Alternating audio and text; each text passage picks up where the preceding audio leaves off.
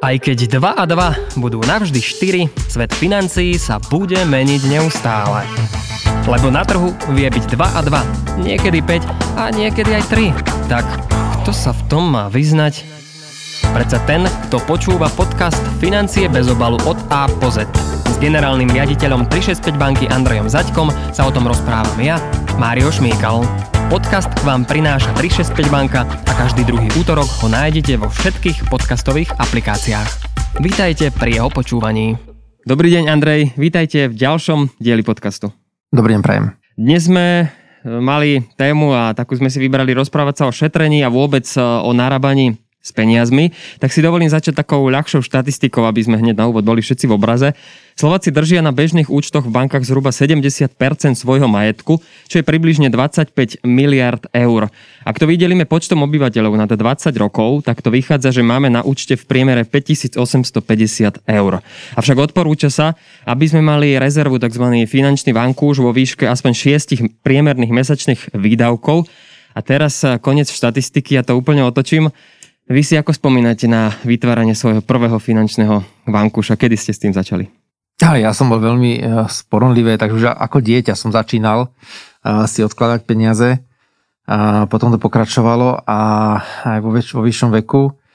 A myslím, že to je veľmi dobrý návyk e, si zvyknúť, že si treba niečo odkladať bokom keď to dnes hodnotím spätne, tak možno v takomto veku okolo 20 som mohol šetriť menej, viacej peniaze užívať a tak to musím dohnať teraz. Jedna vec je teda ten finančný vankúš a druhá vec je to úplne všetko nad ním, čo sa nachádza. Čiže existujú aj situácie, že teda niekto má viac ako 6 mesačných eh, platov na svojom účte do akej miery je to rozumné mať tam viac peňazí ako tých 6 eh, mesačných platov a potom čo s tým zvyškom, ak tam náhodou viac peňazí mám? A veľmi dôležité tie peniaze mať správne rozdelené a Slováci to podľa všetkých štatistík robia zle. To znamená, že držia väčšinu svojich úspor na bežných účtoch v bankách, čo je absolútne to najhoršie, čo môžu s peniazmi spraviť.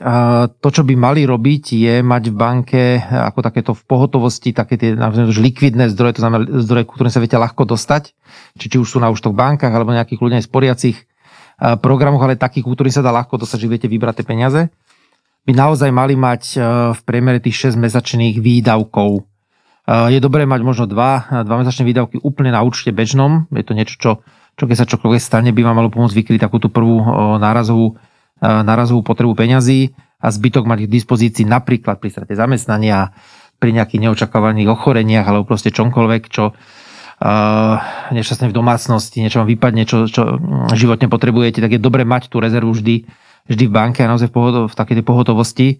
Zbytok je naozaj dobre mať zainvestované.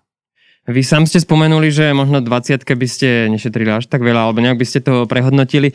Tam následuje otázka, či sa oplatí šetriť hneď od prvého zamestnania, lebo investori vo všeobecnosti odporúčajú, aby sme si z mesačného príjmu odložili 10%, na základe takého dlhodobého šetrenia potom nazbierali tie mesačné príjmy. Lenže je aj opačný hlas, že odporúča sa, aby mladí investovali do seba, spoznávali, cestovali a tak ďalej. A zrazu ten malý mesačný príjem, ktorý alebo nízky mesačný príjem, ktorý mladí majú, tak zrazu aj 10% môže byť dosť rozhodujúcich a radšej tých 10% by mohli asi na úvod investovať do seba. Pozerám sa na to správne?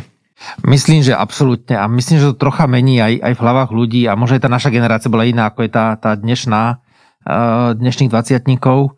My sme boli viacej sporonliví, viac sme sa možno boli také ustráchaní o budúcnosť, uh, teda v mojom veku to bolo niekde hneď uh, po ukončení komunizmu a trocha inak sme sa pozreli na ten život, ako dnešní mladí ľudia. Takže ja by som určite radšej tie peniaze investoval do seba, keď som mladý. Samozrejme veľmi záleží, či žijete v Bratislave, mladí čo väčšinou u rodičov, nízka nezamestnanosť, skoro vlastne nulová, čiže nemusíte mať moc strach o, o to sa, sa, sa zamestnať a trocha inak sa na to pozera človek, ktorý žije možno v nejakom regióne, kde je výrazne vyššia zamestnanosť alebo nezamestnanosť, má rodičov po 50 kde riziko, že keď stratia zamestnanie, nájdú si nové, je samozrejme ďaleko, ďaleko väčšie ako, ako v Bratislave. Takže každý, je to veľmi individuálne, ja sa povedal, že teraz, že všeobecne by to malo byť takto, ale ja by som si radšej asi tie peniaze, peniaze užíval, investovali do seba, čiže cestoval, vzdelanie a podobne. A, a neviazal sa úplne teraz na jedno miesto. A je to trocha aj o tom, že, že povedzme si úplne otvorene, mladý človek dnes nemá absolútne šancu si kúpiť byt bez pomoci. V zásade bez pomoci rodičov. A ten apel by mal byť hlavne asi na rodičov, aby pomohli tým, tým deťom, alebo už teda veľkým deťom do života. Lebo keď si zoberieme napríklad len kúpu bytu cez hypotéku, kde potrebujete mať 20 až 30 zdrojov vlastných, v Bratislave to znamená mať vlastných minimálne 30, možno 50 tisíc eur, čo je otvorené pre mladého človeka absolútne nereálne, aby takéto peniaze našetril. A vtedy veľmi treba, aby tí rodičia dokázali pomôcť práve, práve v tomto veku a nejakých tých ušetrených 1000-2000 eur asi v tomto úplne, že zásadnú, zásadnú rolu nespraví a ďaleko viac nám potom sa mi zdá byť výhodnejšia tá investícia do seba, naozaj do vzdelania, do niečoho, čo už v tom čase sa nedá dohnať. Čo je ten moment, kedy by už začalo dávať zmysel, aby si mladý odkladal či už 5%, 10, 20% zo svojho mesačného príjmu, lebo predsa len asi existuje nejaký moment, kedy nedáva najväčší zmysel investovať všetko, všetko do seba a do spoznávania, cestovania a podobne, že trošku sa usadiť a začať rozmýšľať aj nad budúcnosťou. Ju, tak som ani nemyslel. My som teraz nebol, že, že nabádam mladých nešetriť. Skôr som myslel tak, že, že určite niečo treba odkladať, treba si urobiť ten návyk. Ale neodkladať si úplne všetko. Teraz neodtrhať si odús, keď ste mladí a necestovať a sedieť doma a viazať sa k jednému miestu a, a myslím, že to pre tú dlhodobú kariéru spraviť ďaleko horšie, ako keď si čas odkladá, ale, ale nejakú väčšiu časť tých peniazí napríklad investuje do seba. Kedy človek by mal začať šetriť, to je v momente, kedy mu začnú vznikať pravidelné záväzky. Či už sú to rôzne splátky, platba elektriky, nebo aj rodina mu vzniká, niečo podobné, tak samozrejme vtedy už človek musí mať tú rezervu a to je najvyšší čas, aby si začal, začal šporiť ale, a ušetriť. Ale je fakt dobré, keď si začne šetriť už od mladého veku a vytvorí si ten návyk. Je dobré, aby už robili deti, aby z vreckov, ktoré dostávali, sme ich učili, že čas si majú odkladať. Kľudne povedzme, že z 5 eur si majú odložiť euro. Nenašetria veľké sumy, ale ide naozaj o ten návyk, o to, že zvyknúť si, že, že čas si mám dávať bokom. Čo robiť v prípade, keď mi situácia nedovoluje odkladať si, lebo Takmer tretina slovenských domácností nie je schopná sporiť vôbec a žije tak povediac od výplaty k výplate. Navyše petina slovenských domácností nie len, že nedokáže šetriť, ale nevie ani hospodariť s vyrovnaným rozpočtom. Nakoniec to znamená, že každá piata rodina musí buď siahať na úspory, alebo až žiť na dlh. Dá sa im nejako poradiť alebo pomôcť? Aj podľa našich prieskumov vyplýva, že 70% ľudí, čo zhruba dve tretiny ľudí tvrdí, že, že si šetria z toho je to zhruba pol na pol ľudia, ktorí tvrdia šetria pravidelne a ktorí nešetria vôbec. Čiže môžem povedať, že tretina Slovákov si šetrí pravidelne, tretina nepravidelne a tá posledná tretina je práve tých, ktorí si nešetria. A ako hlavný dôvod uvádzajú práve nedobrú a nelahkú ekonomickú situáciu. Je to asi troška iná téma, ale myslím si, že je dôležité, aby tuto pomohol štát ľuďom, ktorí majú naozaj tú nepriaznivú životnú situáciu. A teraz nemyslím úplne, že by, že by to boli nejaké príspevky, ale je veľmi dôležité aj poradenstvo, lebo často sú to ľudia, ktorí nevedia šetriť, ktorí si nevedia urobiť ten návyk, naozaj minú úplne všetko, často sa zadlžujú a dostávajú sa potom neskôr do takých tých dlhových špirál, že už nevedia z toho, z toho vona končiť to osobnými konkurzami. A takéto poradenie na začiatku, čo má robiť, jak si má viesť rodinný rozpočet, že si treba najskôr odkladať peniaze a potom míňať, lebo keď to robíte naopak, tak nikdy potom neostane. A to sú také tie základné, základné veci, ktoré, často ľudí nikto nenaučil a, a tam by bola naozaj vhodná nejaká, nejaká pomoc. Častým argumentom Slovákov, prečo si nešetria, je aj to, že nemajú z čoho. Avšak podľa Európskeho štatistického úradu mesačne míňame na zbytočnosti v priemere 65 eur. Napríklad len v potravinách míňame ročne na výrobky mimo nákupného zoznamu približne 2300 eur a ide častokrát do potraviny, ktoré nestíhame skonzumovať do konca ich spotreby a vyhadzujeme ich zbytočne. Štatistiky zároveň uvádzajú, že až 40% z toho, čo nakúpime, vyhadzujeme. Ako sa teda začať správať zodpovednejšie? A myslím, že to nie je len, nie sú len potraviny, ale aj vôbec takáto veľmi obľúbená téma fast fashion, že si naozaj nielen potraviny a kúpujeme veľa vecí, ktoré nepotrebujeme naozaj v živote. A keby sme peniaze odložili, tak si urobíme pre seba ďaleko, ďaleko lepšie.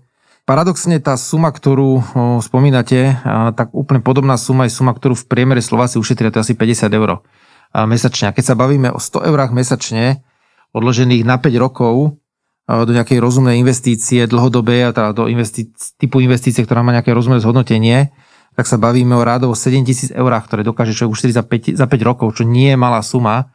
A na tieto veci treba vždy pozerať, vždy pozerať dlhodobo. A nie je rada, ako prestať nakupovať a úplne to nie je rada, ktorú by mal dávať bankár, ale keď už sa vám to podarí, tak tie peniaze, čo je naozaj dobré, ich dať bokom, ich dať tak, aby ste ich nevideli, aby ste na ne, ak sa hovorí, že nevedeli šahnuť, a aby ste nemali tú, tú snahu si, si, z nich, si z nich brať vždy, keď niečo potrebujete, presne na potraviny alebo na nejaké, nejaké oblečenie alebo čokoľvek, čo človek úplne, úplne možno nepotrebuje v tom momente.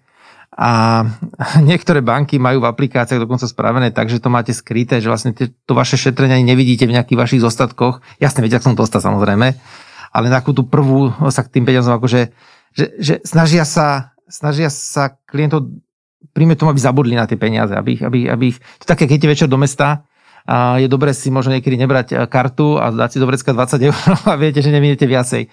Čiže niečo podobné, nejaký podobný princíp aj v tomto. Podobný princíp mi spomínala aj kamarátka, ktorá keď chce ušetriť a stražiť si mesačné náklady na stravu, tak nakupuje cez internet jedlo. Čo znamená, že vlastne tam, keď si nahádžete do košika niečo a zrazu zistíte, že ste prekročili 40 eur, tak e, zistíte, že dva balíky ríže nebudete, že radšej si jeden dáte a nejak to zoptimalizujete. Pričom v obchode nahádžem do košíka a zistím, že je tam 82. A má sa chodiť nakupovať hladný, e, hladný, najdený, to som tiež počul a tiež sa celkom funguje. Odborníci radia, že na to, aby sme boli ekonomicky fit, tak naše financie by mali mať mieru 10, 20, 30, 40. Tie čísla nie sú len tak náhodné. 10% by sme mali byť schopní odložiť si každý mesiac bokom to, o čom sme sa rozprávali doteraz. 20% sporiť na starobu, 30% by malo ísť na pôžičky a 40% možno spotrebovať na takúto bežnú mesačnú režiu. Pritom až tretina Slovákov míňa na úvery viac ako 30% 30% toho mesačného príjmu, čím teda údajne riskujú, ale neexistuje žiadna životná situácia alebo nejaký možno investičné rozhodnutie, kedy dáva zmysel mať na úveroch viac ako 30%? Určite áno. A, a teraz ale poprvé povedať, že, že tie štatistiky, ktoré sú zo sveta sú troška inak na Slovensku, bohužiaľ slovenskí občania vydávajú ďaleko viacej na a takéto bežné, na takú bežnú spotrebu, či už to je nájomné, energie a podobne ako je, ako je európsky priemer. A, takže tých peniazí im zostane menej, ako zostane možno, možno tým, tým, tým ostatným Európanom. Netreba to brať absolútne striktne, že teraz nemôžem nikdy za žiadnych okolností platiť viac ako 30% môjho, môjho príjmu a paradoxne myslím, že, že väčšina ľudí by to už dneska nesplňala, pretože hypotékar na splátka hypotéky často tvorí, uh, tvorí veľmi významnú časť práve tých, tých splátok, ktoré, ktoré, ktoré občania majú.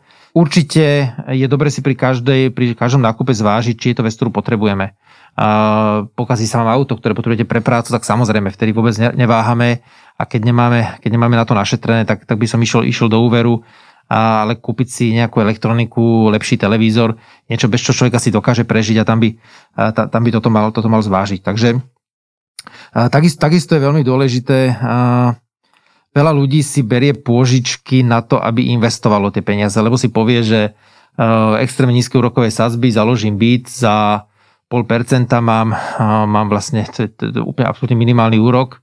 Požičané peniaze zainvestujem do niečo, čo zarobí mi 3-4%, napríklad kúpim byt investičný, ktorý prenajímam. To rozhodnutie sa na prvú nezdá byť zlé, ale vždy si musíte uvedomiť všetky rizika. Rizika zvýšenia úrokových sadzieb, či vám to vyjde, rizika akýchkoľvek neočakávaných udalostí, ktoré sa môže stať vám, alebo tej investícií. A, a toto všetko treba brať do úvahy. Takže tento prípad si požičiavania si by som bral za veľmi riskantný a naozaj by som veľmi zvážil, či do neho ísť. Mladí si častokrát povedia, že ešte majú čas na investovanie, sporenie alebo teda nejaké odkladanie si peňazí. Častokrát idú až e, na nulu a snažia sa to minimum čo najviac hodnotiť v rámci investície do seba. Ale teraz si dovolím použiť taký jeden príklad, pretože keď 25-ročný e, začne s investovaním, respektíve so šetrením 10% svojho mesačného príjmu, tak si našetrí o 30% viac, ako keď si s takým istým percentom začne sporiť 35-ročný, čo je teda o 10 rokov rokov starší. A to treba zdôrazniť, že podľa dlhodobých štatistik má 35-ročný o 60% vyšší plat. Čiže prichádzajú dve otázky. Kedy si začať sporiť a čo robiť v prípade, keď už mám viac rokov a rád by som dobehol to, čo som zameškal. A samozrejme, keď ste starší, viete, viete šetriť viac a ako štatisticky asi by u väčšiny obyvateľov platilo, že čím je starší, tým zarába viacej. A teraz keď odliadnem od inflácie a nejakého vývoja ekonomiky, ale v stálych cenách, Tento vzorec, čo ste hovorili, ten príklad absolútne platí. A dokonca uh, myslím, že je to tak, že keď si 25-ročný človek začne šetriť a odložil by si 2000 eur, nech to zjednušíme, 2000 eur ročne na bližších 10 rokov, tak, tak našetrí sumu, ktorá keď bude mať 65 rokov, bude rovnaká, ako keď si 40-ročný človek začne šetriť tú istú sumu, ale musel by ušetriť 25 rokov. A, takže a tam vidíme ten obrovský rozdiel, to, to, to, to časové hľadisko, a preto, keď šetrím ako mladý, viem šetriť nižšiu sumu a viem ich investovať tie peniaze do, do nástrojov, ktoré sú vyššie rizikové, pretože jednak mám dlhšiu dobu, takže štatisticky napríklad akcie zarábajú najviac, štatisticky v dlhom horizonte, samozrejme v krátkom môžem trafiť nejaké, nejaké výkyvy, ale štatisticky v dlhodobom horizonte zarobia určite najviac alebo viac ako mať ich na bežnom účte, kde mi ich zožerie inflácia a súčasne, keď spravím chybu, tak mám ešte dostatočne veľa času, aby som napravil. A keď príde významný balík peňazí, percentuálne mladý človek, tak samozrejme má často dohnať. Keď on tu príde starší, väčšinou už nemá toľko času v živote, aby tú, tú svoju chybu dokázal napraviť. Takže mladý investovať to dlhodobo, to znamená do, do rizikovejších vecí. Áno, starší to potom musí doháňať väčším objemom, a v zásade, ale zase keď už človek je starší, už má 50, pred dôchodkom 60, a určite by nemal investovať do akcií. Tedy by si mal zvoliť konzervatívnejšie nástroje, čo paradoxne mu zase prináša nižší výnos, takže bude potrebovať viacej tých úspor, aby dohnal tie, tie úspory toho mladého. Takže podľa všetkých prepočtov štatisticky lepšie vychádza, keď začnete šetriť mladý, lebo dokážete šetriť menšie, a menšie sumy a keď ste v tom naozaj dôsledný celý život, tak chcete našetriť veľmi slušnú sumu, či už pomôcť svojim deťom, alebo pomôcť sebe na dôchodku. Ako to zvyknú ľudia najčastejšie riešiť, keď eh, teda nemajú vytvorenú finančnú rezervu a dostanú sa do nejakej nečakanej situácie? Zrejme dochádza aj k tzv. dlhovej špirále, ale tých asi ciest, ako sa to rieši, je viacero. V prvom rade si vždy treba zvážiť, že, že či na tie peniaze... Je treba aj rozlišovať peniaze, ktoré mám odložené. Je to jednak je nejaká rezerva, ktorá má slúžiť naozaj na neočakávané udalosti a tu by som nemínal na veci, nikdy by som nemínal na veci, ktoré nie sú pre mňa životne dôležité a, a potom je sporenie s cieľom. Čiže keď šetrím na nejaký cieľ, šetrím si na auto, šetrím si na dovolenku alebo na, na, niečo, na niečo väčšie, tak to sú peniaze, ktoré asi môžem alokovať na niečo iné, keď sa niečo stane. Takže pokiaľ by som mal nejakú neočakávanú udalosť, tak v prvom rade nechávam rezervu bokom a snažím sa zobrať peniazy, ktoré mám ušetrené na niečo iné, čo nie je tak životne dôležité. A potom by som sa vôbec nebál, pokiaľ to je pre mňa vec veľmi zásadná, pozrieť sa na financovanie v banke, ale veľmi, veľmi zodpovedne naozaj platí, že keď si ľudia začnú brať už úvery na veci, ktoré nie sú pre ten život v tom momente dôležité, a krásny príklad, že požičavanie sa vianočné darčeky. A asi všetci chceme mať na Vianoce radosť, že niečo dostaneme, ale zase treba zvážiť aj naše možnosti. Ale požičať si na vianočné darčeky je naozaj niečo, čo mi príde absolútny nonsens. Takže takto k tomu treba pristupovať. To už ste naznačili, že existuje krátkodobá rezerva a potom ďalej aj strednodobé sporenie a dlhodobé sporenie. Trošku konkrétnejšie sa na ne pozrime. Čo to je tieto tri kategórie? Dĺžka je veľmi dôležitá, podľa toho viete si vybrať nástroj, do ktorého investovať. Pokiaľ chcete šetriť krátkodobo, to znamená v horizonte nebude mesiacov, ale, ale, alebo pár rokov, určite by ste nemali investovať do akcií alebo ETF-iek a už vôbec nie do nejakých alternatívnych alebo nejakých iných špekulácií a, ale ísť po nástrojoch, ktoré majú fixný výnos, ale áno, treba samozrejme očakávať, ten výnos bude nižší. A na bežnom účte dneska budete mať peniaze úročené nulou, na sporiacich účtoch sa dostanete k desatinám percenta a myslím si, že pre krátkodobé sporenie dostať sa niekde s výnosom na 1-2% je absolútny strop z takého logického, logického, logického, logického dôvodu.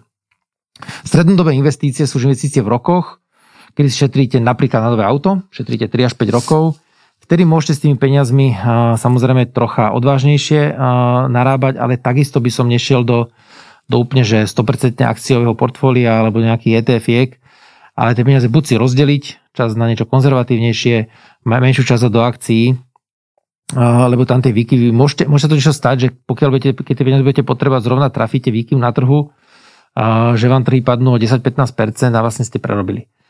A toto sa ale nestane pri dlhodobom, alebo nemalo by sa stať pri dlhodobom investovaní. A dlhodobom investovaní sa bavíme v desiatkách rokov, to je presne to, že odkladanie si na dôchodok, ten známy druhý alebo tretí dôchodkový pilier, kde v mladom veku treba s tým peniazmi samozrejme odvážnejšie a vtedy by som sa vôbec nebal ísť do akcií, do ETF-iek, mladý človek by som povedal, že až na 100%, a pokiaľ má dlhodobé peniaze samozrejme, lebo tieto nástroje v tom štatistickom pohľade by vám mali zarobiť historicky podľa historických štatických údajov by mali zarobiť najviac.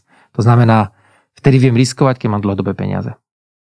Len to už mi začína byť eh, také dosť komplexné, že človek by mal byť eh, aj svoj osobný bankár, aj nebude účtovník, všetko by vlastne mal obsiahnuť, ale keď eh, chce, aby mu s tým niekto pomohol, že napríklad chce, aby mal vytvorenú nejakú strednodobú stratégiu, dlhodobú stratégiu, tak potom čo, keď sa on na to necíti? Môže prísť do banky a takéto niečo banka ponúka?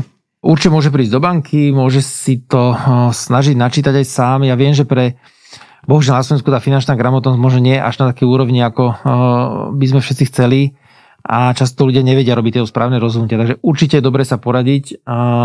Ono na konci dňa si viete niečo aj vygoogliť, ale tam by som bol veľmi opatrný, aby ste našli, uh, našli relevantný zdroj. Ale banke by vám mali vedieť poradiť. A som vám povedal, že aký typ nástroja. Môžete si zobrať viacej bank, nechoďte nemusíte iba do svojej.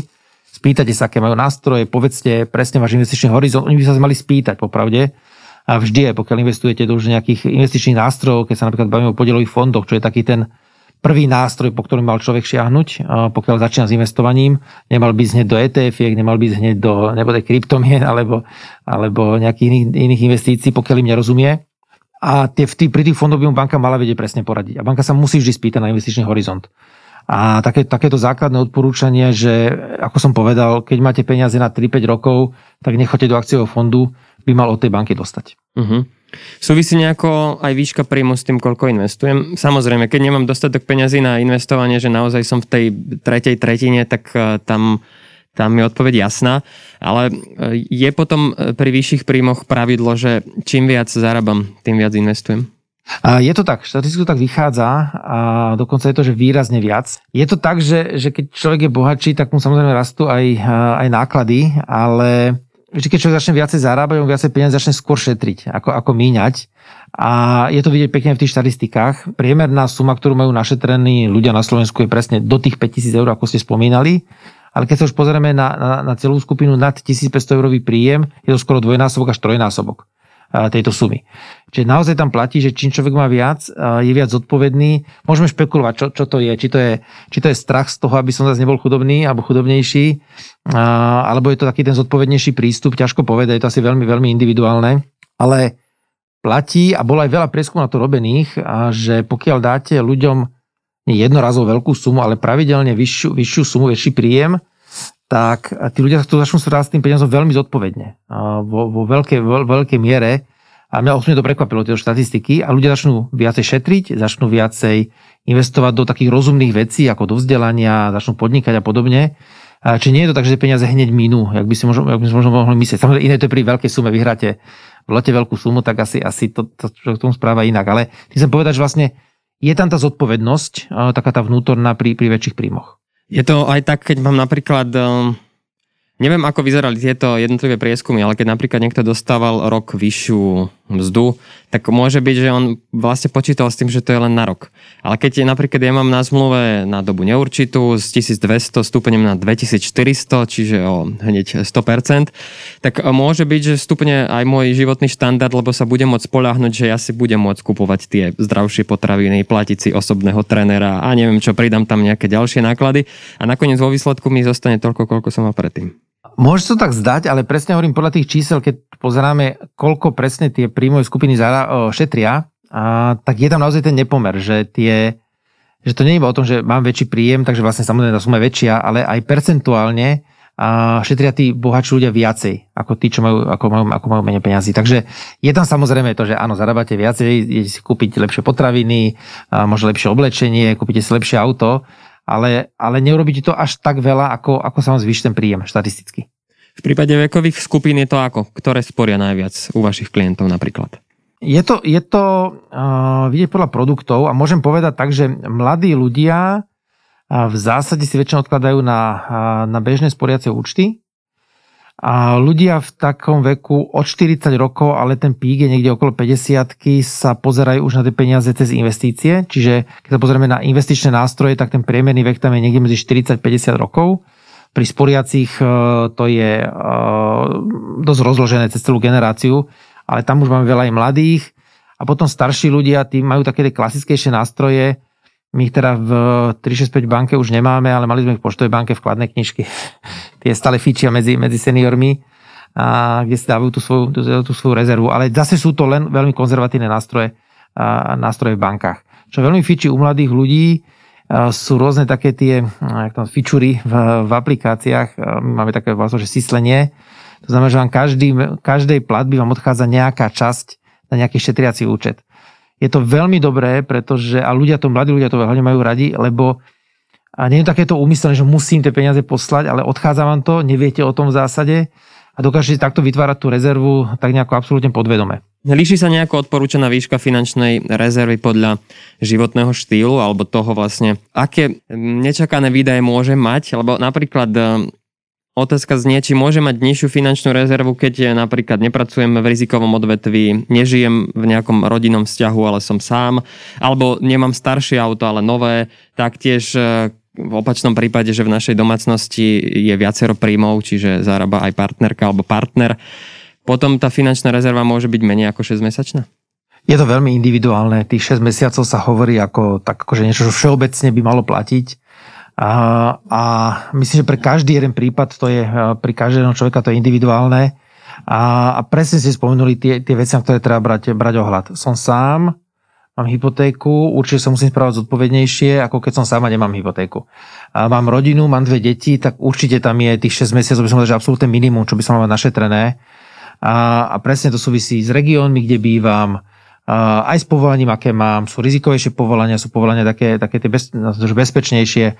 Príklad ITčkár v Bratislave, myslím si, že 6 mesiacov je úplne dostačujúce, keď má odložené.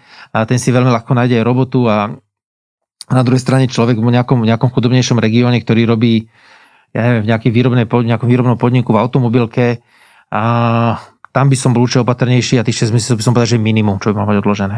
Kde to mať odložené, aby som to udržal nedotknuté? Zakopať v záhrade a zabudnúť kde.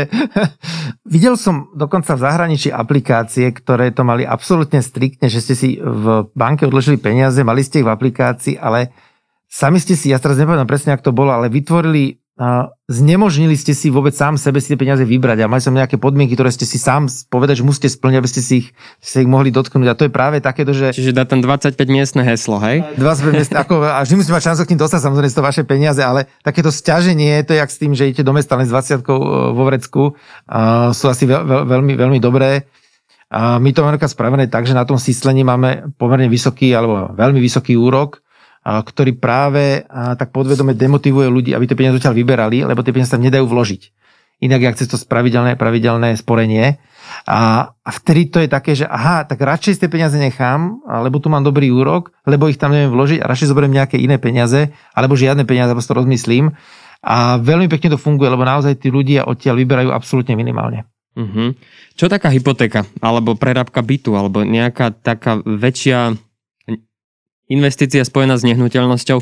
Dáva zmysel na to využiť finančnú rezervu a nezobrať si napríklad spotrebný úver? Dáva zmysel. Na druhej strane musím povedať, že veľké množstvo ľudí si samozrejme tú hypotéku dofinancováva aj, z, aj zo spotrebných úverov. A tam by som sa úplne nebál. Na druhej strane, naozaj si treba uvedomiť, že hypotéka je záväzok na 30 rokov. A síce všetci predpokladáme, že časom budeme bohatší, aj vďaka inflácii a vďaka raste ekonomiky vlastne budeme platiť percentuálne stále menej ako keby z tých našich príjmov. Ale treba si uvedomiť, že je to na 30 rokov, čiže to závisť, ktorého sa neviete zbaviť a tak temu treba aj pristupovať. Takže ja by som si nechával rezervu tak či tak, aj keď mám hypotéku, pretože dneska sú absolútne minimálne úrokové sadzby. Tie premerné sadzby sa hýbu niekde okolo percenta, na nižšie sadzby sú, sú pod pol percentom a pri inflácii aktuálne priemer na minuloročná bola 3%, a teraz za december som videl, že niekde cez 5%. A naozaj by som sa začal obávať zvyšovania sadzieb. A nikto nevie povedať, či to bude tento rok, začiatkom, koncom, budúci, akože veľmi ťažko to, to odhadnúť. Ale pravdepodobne by malo prísť zvýšenie sadzieb. A treba si uvedomiť, že, že zvýšenie sadzby o 1% na hypotéke je pomerne výrazná suma, ktorú budete platiť viacej. A preto, keď máte veľmi, veľmi napätý rodinný rozpočet, tak na to si treba nechať naozaj odloženú rezervu na práve takéto udalosti. Investičná skupina Fidelity robila štúdiu, kto je najlepší investor a zistilo sa, že mŕtvi ľudia, ktorým sa zabudlo na investičné účty. Ale vo vašom prípade to je ako, keď sledujete, že kto, najlepšie, kto je najlepší investor alebo sporič. Ale teraz nemám ani na mysli nejaké vekové skupiny, skôr mám na mysli nejaké slabé silné stránky alebo možno nejaký typ osobnosti, že som cholerik, tak asi nebudem dobre sporiť, alebo možno budem, alebo flegmatik, možno je najlepší investor. Je aj nejaká takáto, takéto prepojenie medzi typom osobnosti a schopnosťou sporiť? Myslím, že ani prílišný optimizmus, ani prílišný pesimizmus není úplne e, tá najvhodnejšia vlastnosť dobrého investora. Myslím, že skôr tam má byť taká trpezlivosť, e, zodpovednosť, sústredenosť, e, a schopnosť nebáť sa hovoriť o veciach a pýtať sa, keď máte problém, čo nie veľa ľudí má. A veľmi často stáva, že zlé investičné rozhodnutia si ľudia nechávajú pre seba a chvália seba s tými dobrými a potom to vždy tak vyzerá, že vlastne všetci zarábajú alebo tí, čo prerábajú, to nikdy nechcú povedať. A, takže a, aj ten váš príklad, čo ste povedali, tak a, áno, určite takí boli, ale určite bolo veľa takých, ktorí prišli o všetko práve takým, takýmto, takýmto štýlom investovania. A, ale platí, že a, tie rozhodnutia sa nemajú robiť urýchlenie, tie rozhodnutia sa nemajú robiť v emócii, ani v tej extrémne pozitívnej, ani extrémne negatívnej. A, napríklad pri investíciách do akcií a, v zásade vždy je lepšie vyčkať, ale vyčkať v tom zmysle, že áno, keď vidím, že je nejaký veľký problém s niečím, tak samozrejme vtedy sa na to pozerať inak. Ale veľa ľudí robí tú chybu, že keď trhy rastú, tak začnú nakupovať. A keď trhy padajú, tak predávajú. Správny sa to robí presne naopak. Keď vidíš, že sú trhy jak spôr, vyhajpované, sú veľmi veľa narástli, tak je väčší predpoklad, že budú padať. A vtedy by som práve zvážil možno neinvestovať ďalšie zdroje, počkať si, a, alebo si nejakú časť vybrať a, z, z toho zarobeného a práve nakúpať vtedy, keď sú trhy dole. A ľudia to robia vždy naopak. Zmenilo sa to nejako v čase pandémie, ani nie táto vec, sa, to sa asi zmeniť úplne tak rýchlo nedá, ale v čase pandémie sme si začali šetriť viac? Začali. A, absolútne najvyšší naraz bol v roku 2020. A, v tej prvej vlne, tam ten náraz bol vyše 8% celkových úspor obyvateľstva a veľmi výraznejšie začali rázať investície. A rok 2021 už bol na tom o, o, nie až tak dobré, ale bol tu 5% stále a veľmi, veľmi slušný nárast. A myslím, že to bolo v tom, že aj v tej prvej vlne ľudia sa strašne zlakli, lebo nevedeli, čo príde, takže jednak začali si viacej odkladať, čo je, čo je veľmi správne. A jednak paradoxne začali menej míňať, lebo moc nebolo kde. Necestovalo sa toľko, obchody boli zavreté a, takže z tohto dôvodu tí ľudia začali akumulovať, akumulovať zdroje. A už tento rok, alebo roku 2021, už to nebolo až tak výrazné, už bolo vidieť, že ľudia si začali aj viacej požičiavať, začali viacej míňať, to vidíme aj v raste, v raste ekonomiky, a, či už boli takí odvážnejší. A ja myslím, že aj rok 2022 ešte bude taký, taký opatrnejší a ja si myslím, že bude to rokom investícií, že ja, ja už snáď verím, že ľudia začnú ďaleko viacej pozerať na to, aby si to svoj majetok rozhľadali správne. To znamená krátkodobý finančnú rezervu mať v banke, a dlhodobý, mať zainvestovaný v niečom a nemať to uložené na bežnom účte v banke, tak ako dneska to má stále ešte druhá väčšina obyvateľstva. Ale finančné správanie sa asi ešte nedostalo do obdobia spred pandémie, že ešte stále aj akumulujeme nejaké peniaze a odkladáme. Tým, že stále menej možností aj v rámci cestovania, e, predsa len niečo je obmedzené aj e, počtom dávok očkova- očkovacích, tak uh, asi to ešte nie je tam, kde to bolo. Je to veľmi blízko už tomu, čo bolo pred pandémiou a, a hovorím naozaj, rok 2022 bude taký, taký asi vo, veľom nám, vo veľa, vo veľa príkladov nám ukáže, kade sa vlastne svet bude vyvíjať. A jednak to je to, že uh, uvidíme, jak celá pandémia, či to je naozaj nejaký vrchol a, a začne sa to už celosvetovo utlmovať, alebo príde, prídu ďalšie a ďalšie vlny. A samozrejme vysoká inflácia, ktorá môže tlačiť hore sadzby, čo zase môže znamenať, čo výrazne môže ovplyvniť investovanie obyvateľstva, lebo zrazu môžete mať uročené sporiace účty 1-2%, čo dodnes bol, bol, bol skôr rarita. A, čiže môže vás to primeť k tomu, aby ste viacej si peňazí uložili. A posledné roky veľmi výrazne kles, klesajú, klesá objem peňazí uložených na, na viazaných účtoch, v prospech bežných účtov. Je to ale práve preto, že ten rozdiel sa tam je absolútne minimálny. Na účte máte nulu, na sporiaco máte 3 desatiny, a, tak sa na to v vykašlete, lebo vlastne si uvedomíte, že zarobíte pár eur za, za rok a za cenu, že máte peniaze viazané. A to sa pri zvyšovaní sa zmení, lebo ten, ten rozdiel sa bude výraznejší.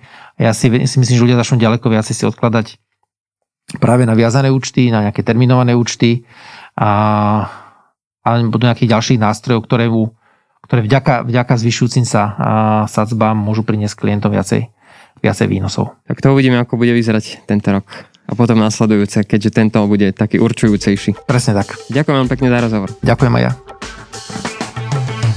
Som Mario Šmíkal a práve ste počúvali podcast Financie bez obalu od A po Z. Každý druhý útorok sa v ňom rozprávam s generálnym riaditeľom 365 banky Andrejom Zaďkom. Odoberať ho môžete vo vašich podcastových aplikáciách a nájdete ho aj na webe sme.sk. Podcast vám priniesla 365 banka.